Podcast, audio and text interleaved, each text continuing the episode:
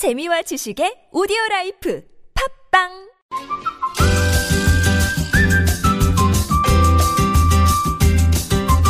알고 먹으면 더 맛있습니다.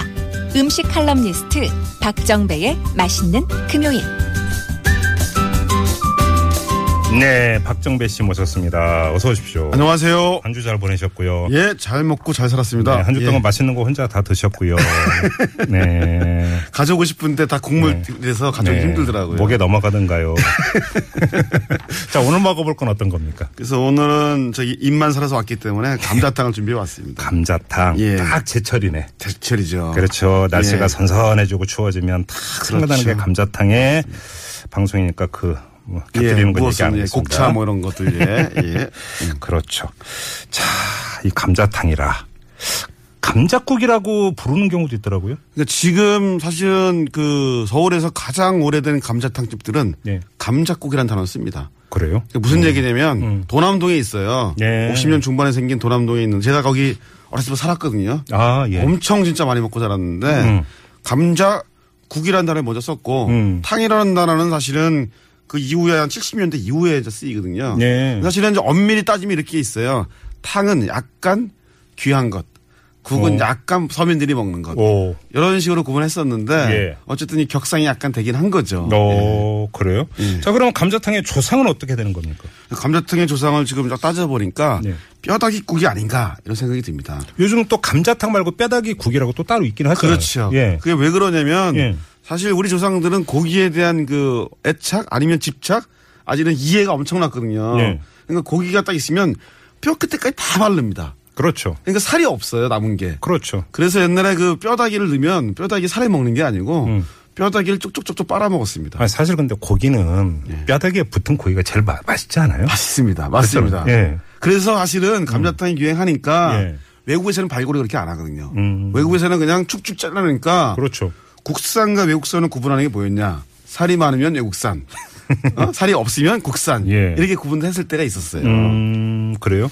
알겠습니다. 그러니까 이 그 뼈다귀국하고 감자탕하고는 족보를 따져가 보면 만나게 돼 있다 이런 말씀이시네요? 그렇죠. 그러니까 뼈다귀 원자인 거 거의 확실한 것 같고요. 음. 그 이후에 감자탕이 60년대 이후에 예. 하나의 음식 문화 등장을 합니다. 네. 그때 감자가 들어가고 뼈다귀국에 음. 그러면서 이제 제가 보기엔 감자탕이라는 이름이 예. 그때 이후에 붙여진 거로 좀 연상이 되고요. 근데 일설에 의하면 감자탕의 감자가 그 예. 탕에 들어가는 말 그대로 그 감자가 아니라 예. 이그 이 척추의 한 부위를 감자라고 부른다. 그래서 감자탕 아니냐 이렇게 주장하는 사람도 있던데 그- 완전히 그 근거 없는 얘기입니까? 예, 일단 결론부터 말씀면 근거가 전혀 없는 얘기인데요. 아, 그래요? 굉장히 광범위하게 퍼져 있죠. 어. 그러니까 사실 옛날에는 아까 말씀드린 뼈다귀국은 뼈를 빨아먹잖아요, 쪽쪽. 쪽쪽 빨아. 그렇죠. 등뼈에 등골이 있어요, 사실. 네, 네, 네, 네. 뭐 등골 브레이커 이런 것도 있잖아요. 아, 등골, 예. 예. 근데 거기에 있는 거를 감자라 그랬는데 음. 사실은 제가 문헌을 찾아보고 음. 발굴하는 사람들 여쭤봐도 음. 감자라고 부르는 기억은 없다. 어. 근데 사실은 감자국이라는 단어가 나왔을 때는 이미 감자가 많이 들어간 상태이기 때문에 예. 그런 식으로 먹던 감자가 음. 뼈다귀에 결합되면서 나온 문화일 거라는 게 거의 확실한 것 같아요. 아, 그렇군요. 그 낭설이었군요, 그러면. 아무튼 근데 이 감자탕의 기원이 거슬러 올라가면 신라 시대까지 갑니까? 신라 시대 호남설이 가장 예력하게 나오는데요. 예. 그게 똑같은 겁니다. 신라 시대 호남에서 먹던 사람들이 등골을 빼먹었는데 뭐 감자라 부른다 이런데 음. 사실은 이 우리 한민족은 돼지고기를 이렇게 즐겨 먹던 민족은 아니고요. 예. 그리고 그 당시 그 돼지라는 게 지금 우리가 생각하는 100kg, 110kg짜리 잡는데 예. 그 당시 돼지는 25kg 좀 되는 미니 돼지였거든요. 아, 그랬나요? 예, 등뼈도 어. 굉장히 얇고 예. 그렇기 때문에 음. 그거는 좀 약간 좀 약간 음, 속설의 상황이 아닌가 생각이 드네요. 어, 그래요. 근데 아무튼 그 지금 그러면 그 문헌이나 이런 데는 어떻게 나와 있는 건데요? 그러니까 문헌에 나오는 거는 제가 말씀드린 대로 감자탕이나 이런 것들은 70년대 이후에 등장을 하고요. 예. 음. 감자국이랑 이런 것들이 그 이전에는 뼈다귀국만 존재합니다. 뼈다귀로만? 예. 근데 음. 뼈다귀국을 쭉 살펴보면 거기에 이미 감자가 들어가 있어요. 예. 50년대 이후에는. 음. 그래서 저는 뼈다귀국이 감자탕이 된 게 거의 확실하다 이렇게 생각하는 거죠. 예. 그러면 이제 감자탕의 전성기라고 하면 언제로 봐야 되는 겁니까? 1960년대 중반이 되면 일본으로 돼지고기 수출이 이루어집니다. 아, 그랬나요? 예. 그때 일본에서 도쿄 올림픽 이후에 음. 굉장히 돼지고기 소비가 늘어나거든요. 어. 특히 일본의 돈가스 문화가 그때 또 활성화되거든요. 아, 예, 예, 예. 그렇죠. 예. 60년대 예. 우에노 지역에 집도 많아요. 음, 많은데 음. 그때 가- 수출할 때 머리, 뼈, 음. 뭐 족발 이런 거 다 빼는 거죠. 어. 그게 이제 대한민국의 이 60년대 이후에 돼지고기 육식 문화를 만들어지는 기본 틀이 되는 그럼 거예요. 일본에 수출한 것은 살코기만. 살코기만 갔습니다. 아. 처음엔 생돼지 갔는데 생돼지 가다 보면 무슨 문제가 생기냐면 병이 문제가 되잖아요. 아. 그래서 일본에서 해서 60년대 말 되면 예. 음. 특히 이제부터 남는데 부산물이 그러면 이 다리는 족발 골목을 형성시키는 거죠. 네네네. 내장은 순대 골목 음. 이렇게 되는데 등뼈는 드디어 이제 감자탕으로 본격적으로 성장되는 거죠. 음. 근데 이게 참 재밌는 게 이때가 왜 전성기가 되냐면 60년대 서울로 굉장히 많은 사람이 모여들잖아요. 예. 도시 빈민들이. 그렇죠. 그분들이 사실 가난한데 또 단백질을 흡수해야 되는데 예, 예. 감, 예. 등뼈 너무 싸잖아요. 그렇죠. 거기에다가 또 감자를 넣으면 포만감이 있잖아요. 그렇죠. 감자도 그렇게 비싼 건 아니었으니까. 그렇죠. 예, 쌌으니까. 그렇죠. 그래서 60년대 말부터 70년대 초반까지 어디가 정색이 되냐면 음. 영등포, 천호동, 어. 신설동 예. 다 외곽으로 빠지는 곳들이에요. 사대문 다 바뀌었네요. 그죠. 밖에서 특히 예. 외곽으로 빠지는 데들. 아. 그러니까 예를 들면 천호동 같은 데는 하남 이 쪽으로 가시는 분들. 그렇죠, 그렇죠. 영등포는 옛날에 저 개발되기 전. 그렇죠. 신설동은 저 미아리 넘어서 그쪽 의정부 있죠. 음. 그런 분들이 했다가 그때 전성에 맞게 되는데 재밌는 건요.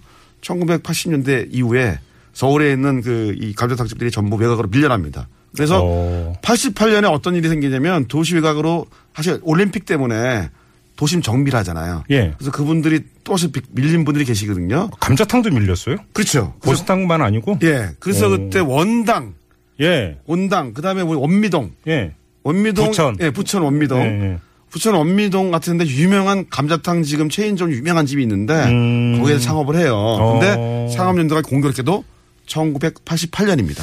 아, 그렇습니까? 예. 예. 감자탕도 탄압받았군요, 그러니까.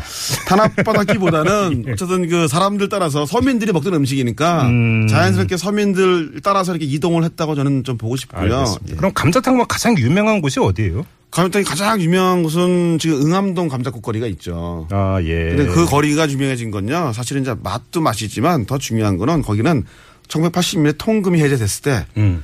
식당들은 해제가 안 됩니다. 심야 영업이. 어. 근데 이 집만 통금이 해제된 사람들이 밤에 수- 다- 다녀야 되는데 먹을 예. 게 없는 거예요. 이 집은 어, 어. 문 걸어 잠기고 24시간 팔았어요. 그때 수많은 술꾼들이 여기 몰려서 네. 일종의 해방 공간이 됐던 거죠. 아, 술꾼들의. 아. 그러면서 전성에 맞았던 겁니다. 아, 그렇군요. 역사는 역시 뒤에서 이루어진다. 감자탕, 감자는 역시 약간 으깨 가지고 국물에 탁 해서 국물하고 같이 떠먹으면 아니 그리고 제일 맛있죠. 이게 참 한 가지 있는데 옛날 감자랑 지금 종류가 좀 달라요. 아. 그래서 옛날 감자는 분질 감자라 그래 가지고요. 고소하게 부서지는 건데 요즘 은 수미 감자라 그래가지고 음. 어. 좀 수분이 많은 대신에 모양이 좋아. 그래서 감자칩용으로는 좋은데 아. 감자 탕용으로는 옛날에 분질 감자가 최고거든요. 아하, 또 그런 차이가 예, 있군요. 그 백작 뭐 이런 종류가 아직도 있긴 있어요. 예. 아무튼 아, 그 걸쭉한 감자탕 국물이 갑자기 또 생각이 나네요. 그 서울대 녹두 거리는 원래 그거로 만들어진 곳이잖아요. 음. 80년, 70년대는 그 학습하고 이런 데들이 다 거기서 시작됐던 거니까요. 언제 한번 같이 한번 가시죠. 아유, 너무 좋습니다. 예. 알겠습니다. 자, 음식 칼럼니스트 박정배 씨와 함께 오늘은 감자탕을 한번 입으로만 먹어봤습니다. 고맙습니다. 감사합니다. 네.